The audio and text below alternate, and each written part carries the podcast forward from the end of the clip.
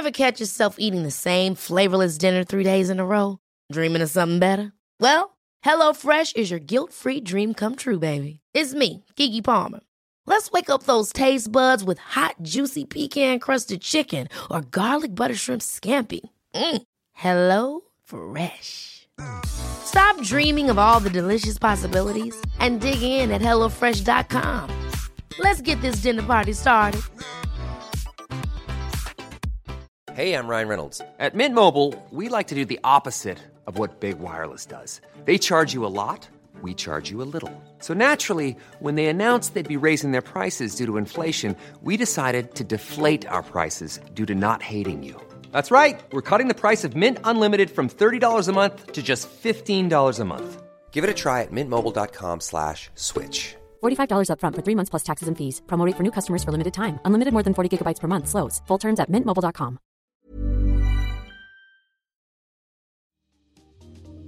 Welcome to Face to Face. This is a show about change and about what's next. It's a show that wants to ask questions, peel back the layers of our average everyday experience, and go beyond scratching the surface. We interview amazing people with incredible ideas and stories who have done wild, weird, and wonderful things.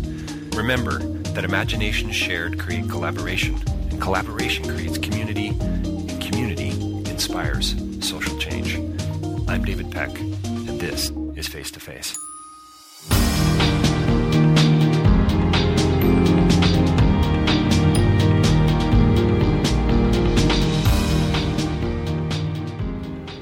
My interview today is with, with Sean Campbell. He is the director of the senior director of strategic initiatives at Samaritan's Purse in Calgary. He is the chair of the board for the Stephen's Children Foundation, an organization that's doing some great work uh, in the slums of Cairo uh, with a woman by the name of Mama Maggie, who's often called the Mother Teresa of Cairo. When we talk her, a little bit about her, we talk about love and compassion. We talk about something that Sean refers to as a God stamp in our hearts, which I find really interesting and something that he unpacks uh, for us. We talk about this whole idea of of why it's important to serve others and why it was important for Sean uh, as a kid and how he grew up with this idea and how it was very much a part of his history and uh, of who he is and why he's still still doing the humanitarian work that he's we, that that he's doing. We also talk a lot about uh, or a little bit about uh, Cambodia. He spent in 1985 some time on the Thai Cambodia border, so the real interest level there for me personally.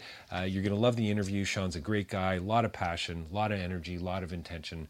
Uh, listen in. And uh, also uh, davidpecklive.com for more interviews. And please, um, you know, the, they're still flying off the shelves. Uh, Real Change is incremental. It's my my book that uh, if you haven't got a copy, I'd love for you to get one. Stay tuned for Sean Campbell.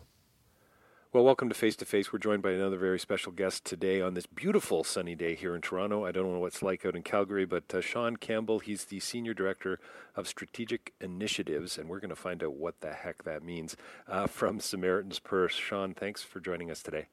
My pleasure, David, and rest assured we've got better weather than you do. Oh, do you really? You know, we was that a little. was there a tone there? Was there a sarcastic tone there, Sean? Or yeah, you know, I lived in Toronto for a few years. Okay. And uh, winters like this, I'm glad to be in the West. Right. Yes. Well, we've, you know, the last couple days have been awesome. I mean, really, absolutely gorgeous. You know, that blue sky that you just that, that painting oh, of yeah. a sky, and the the, the weather's been just beautiful. I just hope we don't get some sort of weird backdoor surprise with another snowfall in the next week. But I, let's. You know, I, I always tell people there's two two places to be when it's sunny: Vancouver and Toronto. They're great cities when it's sunny and warm. So. So we got lo- we got lots to talk about today, without a doubt. Uh, without a doubt. So so, so what, tell me a little bit about your role with SP and and so senior director of strategic initiative sounds very CIA like. well, you know, when my my wife and I worked in Thailand for four years. I worked under the UN for a couple of years Mm. on the Thai Cambodian border, and that's where I met Franklin Graham, and uh, who is the president of Samaritan's Purse internationally and the Billy Graham Association. And Franklin invited me to to to consider the opportunity of coming on in Canada and starting up a very fledgling work out in the Toronto area uh, with Samaritan's Purse. No, how long how long ago the Thai Cambodia border? You got my interest Yeah. right out of the gate. How long ago was that? That was I, I, I went out there in 1985. Oh wow. Okay. So spent four years there. Oh, you were right in the middle of it then.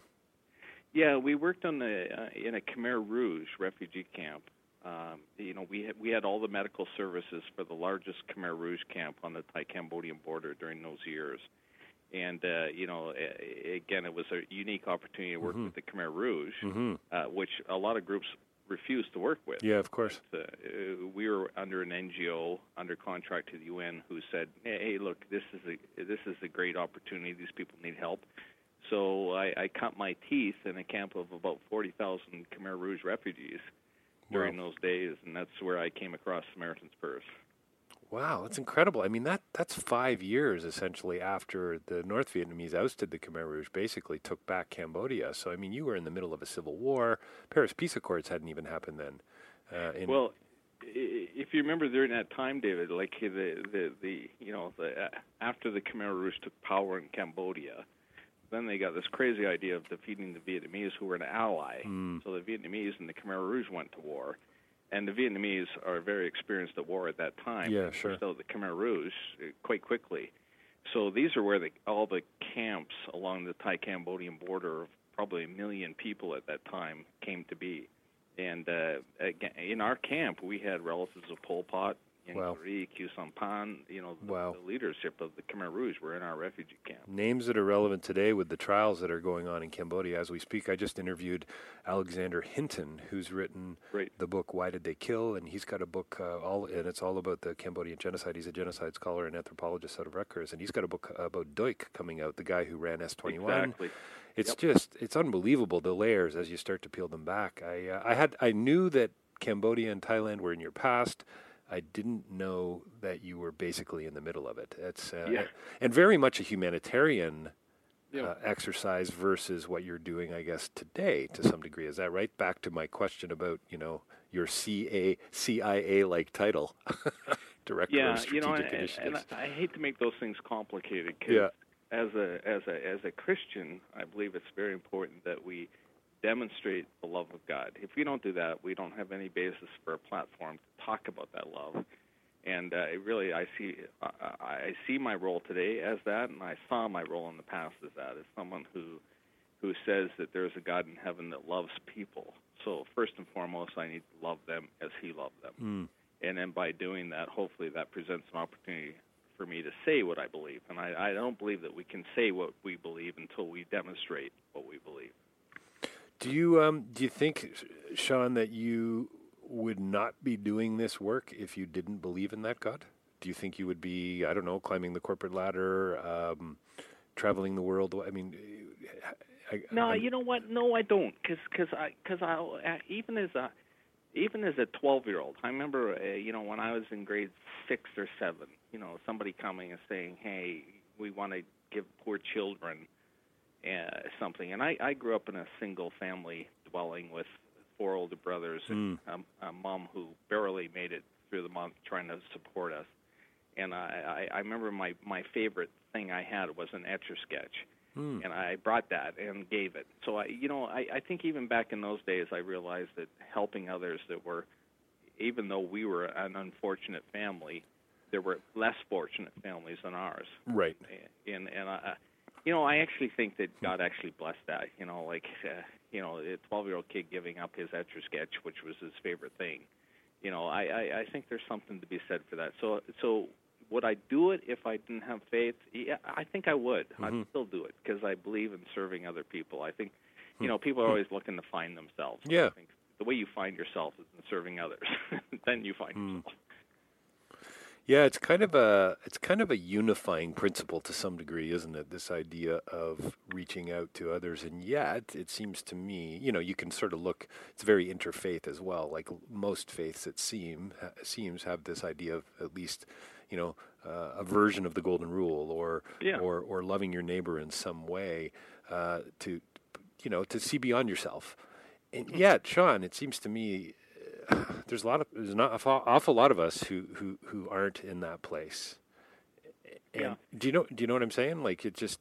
Well, I do. I, Yeah. I look. I, you know, I've I've been to 156 countries, and you know, it's amazing to me. Like you know, in places like in in Angkor Wat in Siem Reap in Cambodia that you know well, and places in India. Like I, I watch all these foreigners coming, trying to find themselves. it's That- this journey, right? Yes, People yes. are trying to. What, what's my life mean? What's my purpose? Yes. where am I going? What am I doing? And and I admire that journey, and I think people find that the answer in various things. For me, the answer has been in Christ because I find that Christianity is a religion that, that talks about, you know, uh, what, what what someone else has done for us, what the Son of God did for us, and eh, eh, you know that very model is the model that I think that we ought to embrace as people. That, that we live our lives for a purpose, and it's a purpose to serve others. It's a purpose to to demonstrate the love of God to them. And uh, you know, so I, I I watch people trying to find this, and I find it interesting the ways that they find it. Right. I'm glad I found it in Right, God, right. Christ. What? So, what is a strategic initiative for Samaritan's Purse? Well, right now we we've got a lot of projects going on. I bet you do. Uh, Yep. You know, you and I were talking just earlier. You know, we just uh, flew our DC-8 to Ecuador, so within 24 hours we'll have up and running a 60-bed hospital. Wow. Okay. Uh, y- you know, these kinds of things. That that's a strategic initiative for us. We've got a lot of work going on in the country of Myanmar, which is formerly known as Burma, with Aung San Suu Kyi's government coming into power a year ago. It's a new day in Burma, but uh, Myanmar, but with with a lot of difficulties and challenges because, you know, the the northern tribal states are being abused and their lands being taken away from them because of the economic value, the mining rights, those kinds of things. So that area in Iraq is a big area for us. You know, we've been working in Iraq for eight years now, northern Iraq. We're right on the Syrian border, right there. We're 10 kilometers away from ISIS, and those are kind of the initiatives that I'm I'm looking at and overseeing. Do you do you I mean, wow, you've been involved in this kind of work for a long time, Sean. What what are what are some of the observations that you've you know 156 countries, uh, Thai Cambodia border in the middle. I mean, in the middle of it, like you know, uh, like I mean, how do, how do you how do you account for some of the things that occurred, you know, in, in Cambodia and so on? But I guess my question is, what do you what do you learn about those people on that journey? What do you learn about human nature? What do you learn about helping others? Uh, and I guess maybe the question really is about about affecting change. I suppose is where I'm really trying Yeah. to get to. Yeah, David. I, you know, I, I what I've observed in all these places, whether it's a war zone, Chechnya or Bosnia during the war, or Sudan, Somalia, a- any one of these places, you know, I I realize how cr- Rwanda, like Mm, Rwanda, mm. really when the when the Hutus and the Tutsis went after each other and were slaughtering. It just re- made me realize. I remember a Time magazine article I saw. Uh, the, the, the, the front cover of Time magazine said, there are no demons left in hell. They're all in Rwanda. Wow. Said the missionary. And Wow. That that was the front of Time magazine. I Yep. just thought, you know, I was there. I was in Rotary while, Hmm. uh, you know, uh, Kigali was was burning. You could see it in the distance, and it- listening to the radio station saying, "Hey, there, there's there there's Tutsis and they're at this location. Go kill them." That, Right. that was the radio station. Yeah, yeah. So I realized at that point in time, and, and other times, I guess, that you know, man's in, man is capable of some horrendous things. Like they, they, you know, like uh, they're overtaken by a passion to kill, to murder, to do these things. At the same time, I realize that there is a, a there is within each of us created a God image Mm. and that God image means that we can love and care and show compassion. So I, uh, I've seen the horrors of man, but I've seen the beauty of mankind. And I, I got to say, that's not just expressed in my Christian faith. I've watched Muslims and Buddhists are as concerned as I am about caring for people and about you know administering to them and helping them. And uh, some of my closest friends are Muslims in the Middle East, and I, and I mean that sincerely. And I watch their care for their people and, and I think, you know, as wicked as man's heart can be, it can also be redeeming, Hmm. powerful Well- in the sense that they're called to help people. Well, and at some point, you do have to ask the question: Where does something like that come for? Where does? And it's a it's a question I continue to ask myself uh, with respect to the work that I do. Why does somebody care about other people and somebody else doesn't? You know, Yeah. How, how do you step outside of your own frame of reference? How do you take off the pair of glasses that you're wearing, get out of that wretched framework, whatever that is, whether it's philosophical or theological or religious, and, and actually stand outside and say, hey, I can actually see life in a different way? You know what I mean? Yeah. Well, I guess I answer it this way. I say, you know, like, and again, from my Christian perspective, everybody's created in the image of God. Mm. And so that means there's some kind of God stamp in our hearts and I think is, is you know as as we recognize that, I, I think that you know generally uh, th- there's a goodness within people, mm. and I think they desire to help. Sometimes they don't know how to help. Right. They don't know right. where to help. Right. But, but if they're shown the way, I find the majority of people wanting to go that way. And it doesn't. It's not a matter of finances. You know, it's not a right. matter of having lots of resources so I can do this. I found some of the most generous people to be some of the poorest people. Mm mm-hmm. who recognize where they've come from and who desire to reach out and help somebody else. So, without without a doubt, that is yeah. a common thread um, when I interview people who do, you know, do development or humanitarian work in the majority world. That is definitely a common thread. This idea of generosity and how it it, it it's a hmm, it's an inclusive kind of approach yeah. to for for some, not for everybody, obviously, but how yeah. some of the supposedly, you know, if we look at things strictly in a financial sense, some of the poorest people in the world are some of the most generous, and I think it's a pretty pretty remarkable uh, observation. Yes, it's it's remarkable to us. And it's very humbling mm. because when I see these people who have next to nothing saying, you know, I, I can think of this in Sudan and places I've been where, you know, you have one village that has almost nothing. Right. And uh, Cambodia, even even places that you and I have been, you know, you look at them and one village has nothing, but with what they've been given, they want to share with others, and it, it and it's actually at that level that I find most uh, most appealing and most compelling in my life when I watch these people who have next to nothing saying, you know, we want to help this village up the street because they have nothing. I'm blown away and, yeah. and very humbled by it. So, so you do. Uh, I want to talk a little bit about some of the other work that you do. You're, a, you're. I'm, I'm, sure you sit on a variety of boards. There's an event that we're involved in coming up in Toronto uh, called the Least of These, with a woman by the name of mm-hmm. Mama Maggie, uh, coming out of uh, Egypt, coming out of Cairo, working in the slums. Sounds like you've stood on the edge of, you know, the. I'm, I'm sure many, many slums around the world, um, mm. but just even metaphorically you you were the board chair of this organization. Can you tell me a little bit about the work that you do with them and and and, sure. and, and, why you would you know sounds like you're a pretty busy guy. You yeah. know what I mean? Why why are you volunteering yeah. for Stephen's? Well, you know, you know what? I met two, two. I've met so many amazing women. Yeah. And and I just I'm humbled by that because I think, gosh, where are the guys who get out there and do this stuff?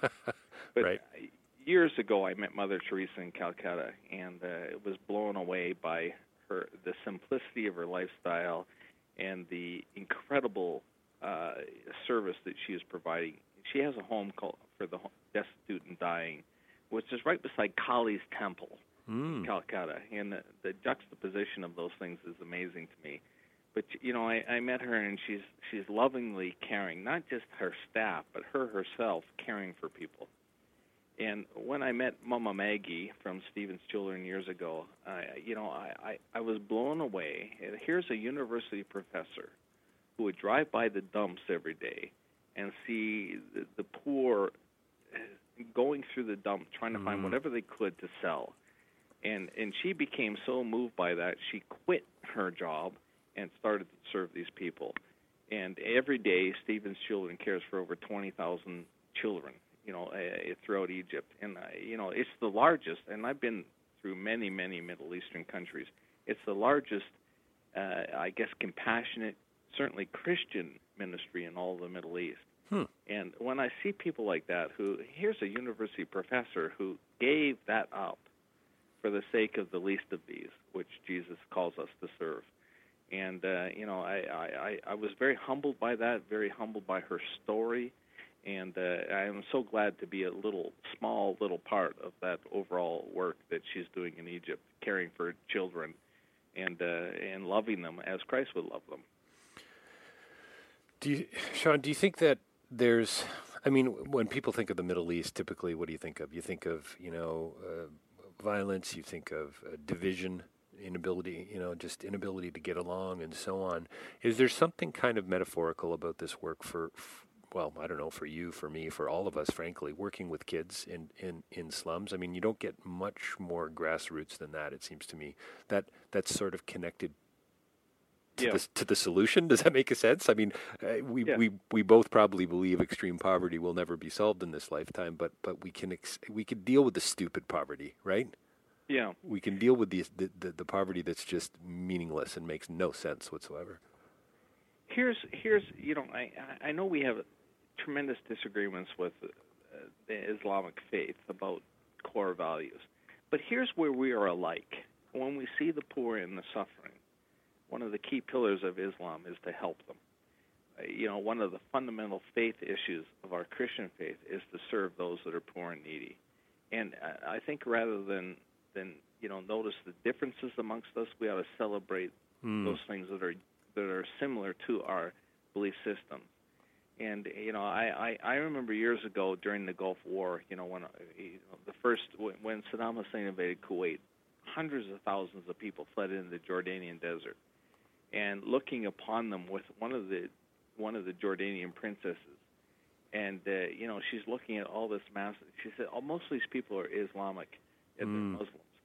You know, part of our faith in, in Islamic belief system is that we care for them, and we're caring for them. And you Christians are coming. We've always been told you're the enemy, you're the bad guys. right. But this on this issue, we're united. And I thought, you know, I, I take great, uh, I, I guess I, I take that to heart. That there are certain things that unite us, and certain things that we together stand with the Muslims, the Buddhists, uh, you know, eh, Hindus. We agree on certain things, and I, I know they'll always separate us. But I, I'm more and more interested in, on the commonality of those things uniting us as we stand against issues. And uh, I look at it and say, you know, you know, we we can do these things together. I look at the Middle East and all the problems, and That's great. like, you know, I I've been like kilometers away from ISIS a lot, and and I think, you know what, uh, you know, when people start questioning their belief systems because it's it's it's enacted in certain ways. There's great opportunities to say, hey, look, there's a better way. And as a Christian, I say that better way. Jesus said is, I, you know, I, I I love you. I care enough for you that I gave my life for you. And I think we ought to celebrate those mm-hmm. commonalities mm-hmm. rather than talk about the things that separate us. What wh- is is would you say it's it's the love? I mean that that's the connecting point. Is it the relational? Yeah. Um, Is it the is it is it the community? How's how's this phrase? Is it the relationship? Is it the community of relationships that sort of draws us all together in that sense? Is that is that is that a fair question? Yeah, I you know I, mean I, you know we can always talk about the things that separate us. I Yeah. watch with great interest because I don't think there's any better TV uh, on right now than the American elections. You know, I'm watching the Republicans and the Democrats go at it, and I think you know we, we you can always get a force together that that talks about what they disagree with. Sure. I'm more interested in talking about what we agree with. Right. Right. And you know if my faith is real which there's no question i believe it is that if people see that in me they they see that i'm i'm i'm to my life i'm committed to those things Mhm. i think they'll ask why and that gives me a reason and an opportunity to talk about the hope that i have in in my god in my christ you know what he did for people and i think that you know in this day and age where people are talking about death destruction disasters all these wars and all these things that are going on, we've got a great message as a, as, as a believer of, of, of Christian people who come together and say, "Look, there's a better way. We have a God in heaven that loves us." That's the message that I want to I want to take to people, David. Well, clearly, and clearly, Sean, this isn't. I mean, I don't think, from what I'm hearing, and I don't know you well by any means, but uh, and it's it's more than just tone of voice. You're not just in this for a paycheck. Yeah, no, I- no. This I'm isn't not. just this isn't just a job. There's there's a passion here. There's an intention. There's a desire. I don't know to be something. I don't know. To, I don't know, may- maybe maybe maybe legacy making going on here, but but getting outside of yourself, right? Yeah, and it has nothing to do with me. Like it, it, I I look at it and think, you know, it's it's not a desire to prove myself or to do something wonderful for God because He did it all. It's it's just the realization that what God had done for me through His Son Jesus uh, humbles my heart, Hmm. blows me away, and I, I think that you know when I see those kind of things going on, I, I realize I've got, I've got a role to play in that. I, I have no choice at the end of the day but to say, God, how do how do I how do I bless you? How do I serve your creation? And that's what motivates me. If I didn't get paid anything for this, I'd you know I might have to go work at Walmart, Right. McDonald's, Yeah. someplace. But but Or come to Toronto and shovel snow. You could always do that. yeah, well, we don't need any snow shovelers out in Calgary. so. But but you know, I, I do see it that way. As I, I I'm very humbled by the fact that what God did for me. What's my reasonable response to Him is to say, God, what do you want me to do for you? Like you've blown me away by your love. How do I take that love and express that to others? And is that is that kind of what you saw in Mama Maggie? Uh, you know, Oh, the yeah. Mother Teresa of Cairo. I mean, somebody who who you know how how does somebody get to a point like that, right? To to make a decision Yeah. like that. That's so sort of. I mean, I remember I I left the electrical trade after 18 years to study philosophy to get my master's degree, and I remember a couple people. Most people were were were I don't know affirmed and encouraged and were so supportive, and there were a couple people like, "What are you crazy?" Are you out of your mind that you would leave a, a very good job to go study philosophy? I remember a doctor saying to me, one of my doctors at the time, "Oh, that and a quarter is going to get you a phone call." Right, which, which of course means something to you and me, but not to my kids, right? Uh, What does that mean, Dad? What do you mean? Why would you need a quarter to make a phone call? Well, you you know what? Anybody that studies philosophy needs help. Oh, you know, hey, listen, that's another conversation, Sean, for another time. Yeah. That'll be that'll be part- that's when you interview me for your podcast. Yeah. Yeah. yeah, that's right. Yeah, well, actually, you know what? That's funny. The very first, I think, podcast that I ever did, I did not do the interviewing. It was somebody interviewed me, a guy that I taught with, I think, and it was called, no, wait for it, The Unemployed Philosopher's Blog. You know, it's people like you and sculptors uh, and and musicians that you know, like you're you're called to the passion to follow your passion. Without a doubt. It always doesn't pay the check. Oh man, I yeah, I remember my first paycheck as a TA doing my master's degree. I'd left honestly a very good job uh, back in the ni- uh, early 2000, and um, it was 189 dollars for two weeks, and I've, I've still got the check around somewhere. And uh, I can't believe my wife didn't leave me. It's remarkable. Yeah, she still loves me, Sean. She's it's a good woman. That's right. Yeah. yeah, you know, I look at these things and there's there's something beyond the the you know just the existing and getting a paycheck, Mm-hmm. however big that paycheck is, because I think those things can satisfy certain aspects of our lives. Yeah. But the longing of our hearts and finding something that fulfills the need in our hearts to find meaning and purpose, you know, that's invaluable. So for, so I see I see a lot of photos of Mama Maggie. You know, I'm getting to know Yeah. her a bit more, and, and the work that she does, and a lot of them are about just washing children's feet, and I get that from a uh, a Christian perspective, without a doubt. But do you think, Sean, that and I'd love to ask Mama Maggie this, but do you think there's something profoundly spiritual about that in and of itself? Absolutely. Uh, you know, I could say that in a variety of ways, but Mhm.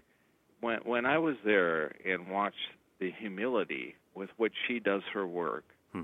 and all her volunteers caring for twenty thousand people every day, twenty thousand children every day, That's remarkable. you, you know, I, I I I can't but be blown away by that. Like to think that she's got this score of young people, young adults, who volunteer their time to go out to the garbage dumps and the most despicable areas that you could imagine, where you know they're melting paper bags to get the product so they could sell it. They they're they're going through you know finding needles and things in the garbage dump so they can sell that. And and these are uh, a majority of their Coptic Christian.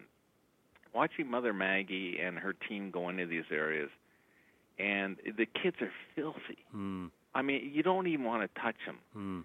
And to see the humility with which they go in and they take these kids, not just washed, They washed my feet when I was there. I- I- well, I've heard about your feet, Sean. Yeah, Yeah. I've I've read about You them what? online. I, yeah. I just like I. It's amazing.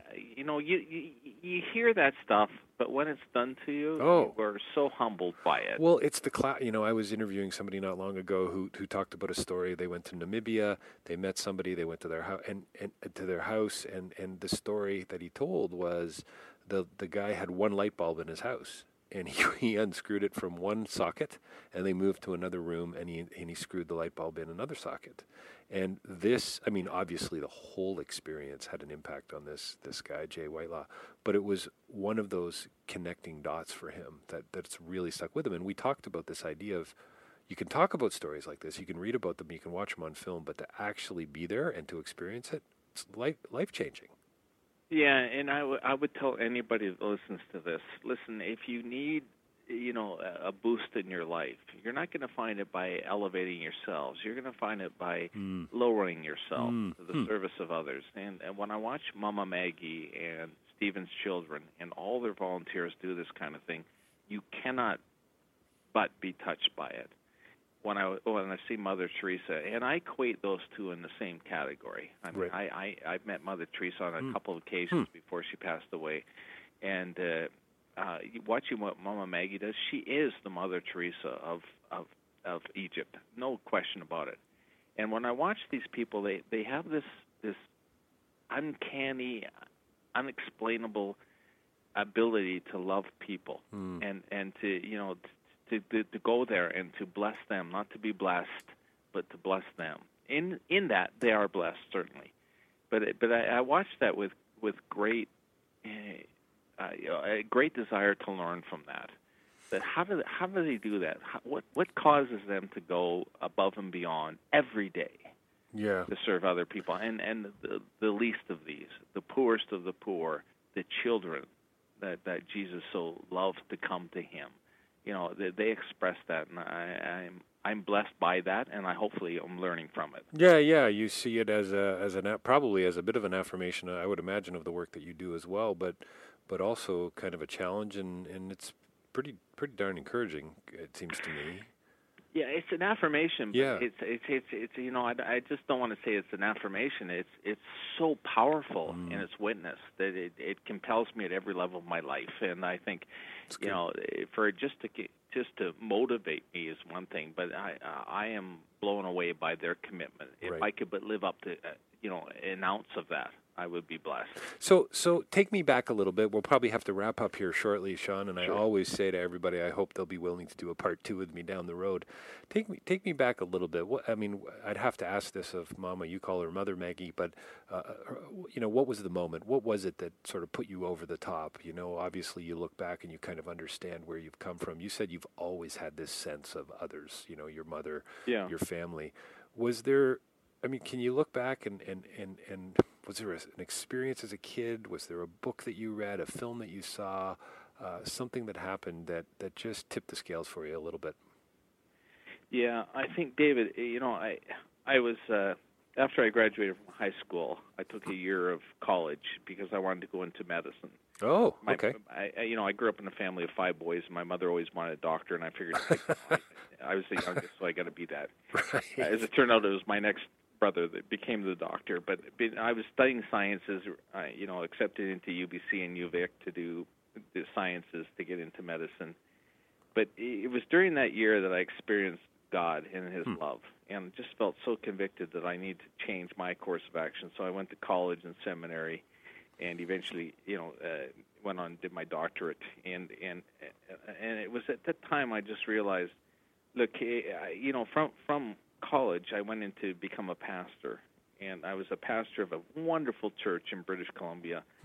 And I'd stand up there every Sunday and talk about our faith, you know, and, and the reasons to serve God, and uh, the reasons why we need to be spiritual. And I always found that just because I said that, people weren't necessarily Right. becoming spiritual. Right, right. So my wife and I began this journey of praying and saying, God, you know, what do, what do we do with this? So we were there for almost four years, and that's when we left to go overseas to work in a refugee camp on the Thai-Cambodian border in a war zone where we were shelled 150 times in two years, you know, every other day, and and and that's where my faith became real. Hmm. Where I took all the words that I would say to people about God's love, and really be in an environment where I could never say any of those words. Right. The only way I had to communicate that was by the way I lived. And and I guess that was a real turning point for me realizing that hey, you know what? Our faith is about living Christ and preaching Christ. As Paul says in Romans chapter 15, you know, I won the Gentiles to faith by the way I lived and by my message. You know, th- those are the key elements of the gospel. It's it's it's it, actionable items. You want you want to see tangible results. You want boots on the ground kind of thing.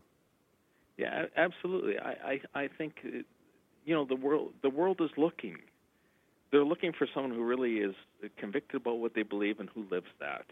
And and I think that we as as Christians, you know, we, we profess Christ with our mouths, and when people see us living that and professing that, they say, you know, that's of interest to me.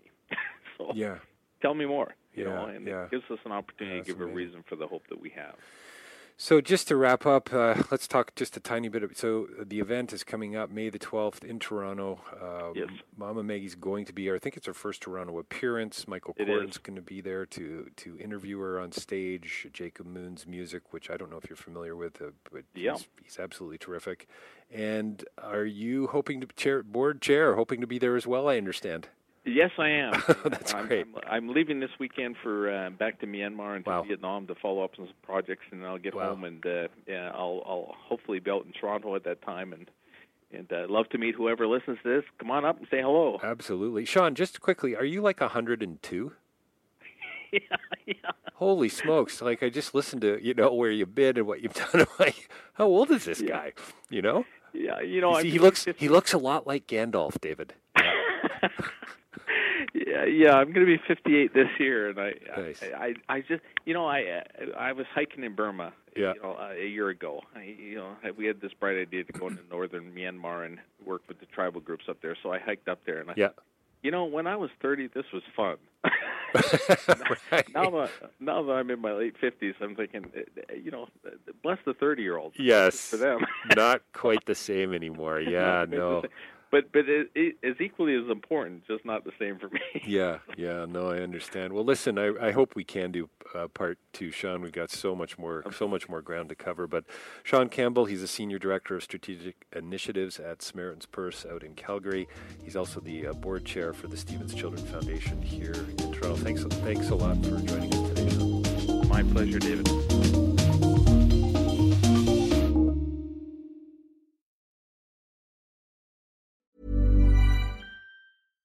Ever catch yourself eating the same flavorless dinner three days in a row? Dreaming of something better? Well, HelloFresh is your guilt-free dream come true, baby. It's me, Keke Palmer. Let's wake up those taste buds with hot, juicy pecan-crusted chicken or garlic butter shrimp scampi. Mm. Hello Fresh. Stop dreaming of all the delicious possibilities and dig in at HelloFresh.com. Let's get this dinner party started.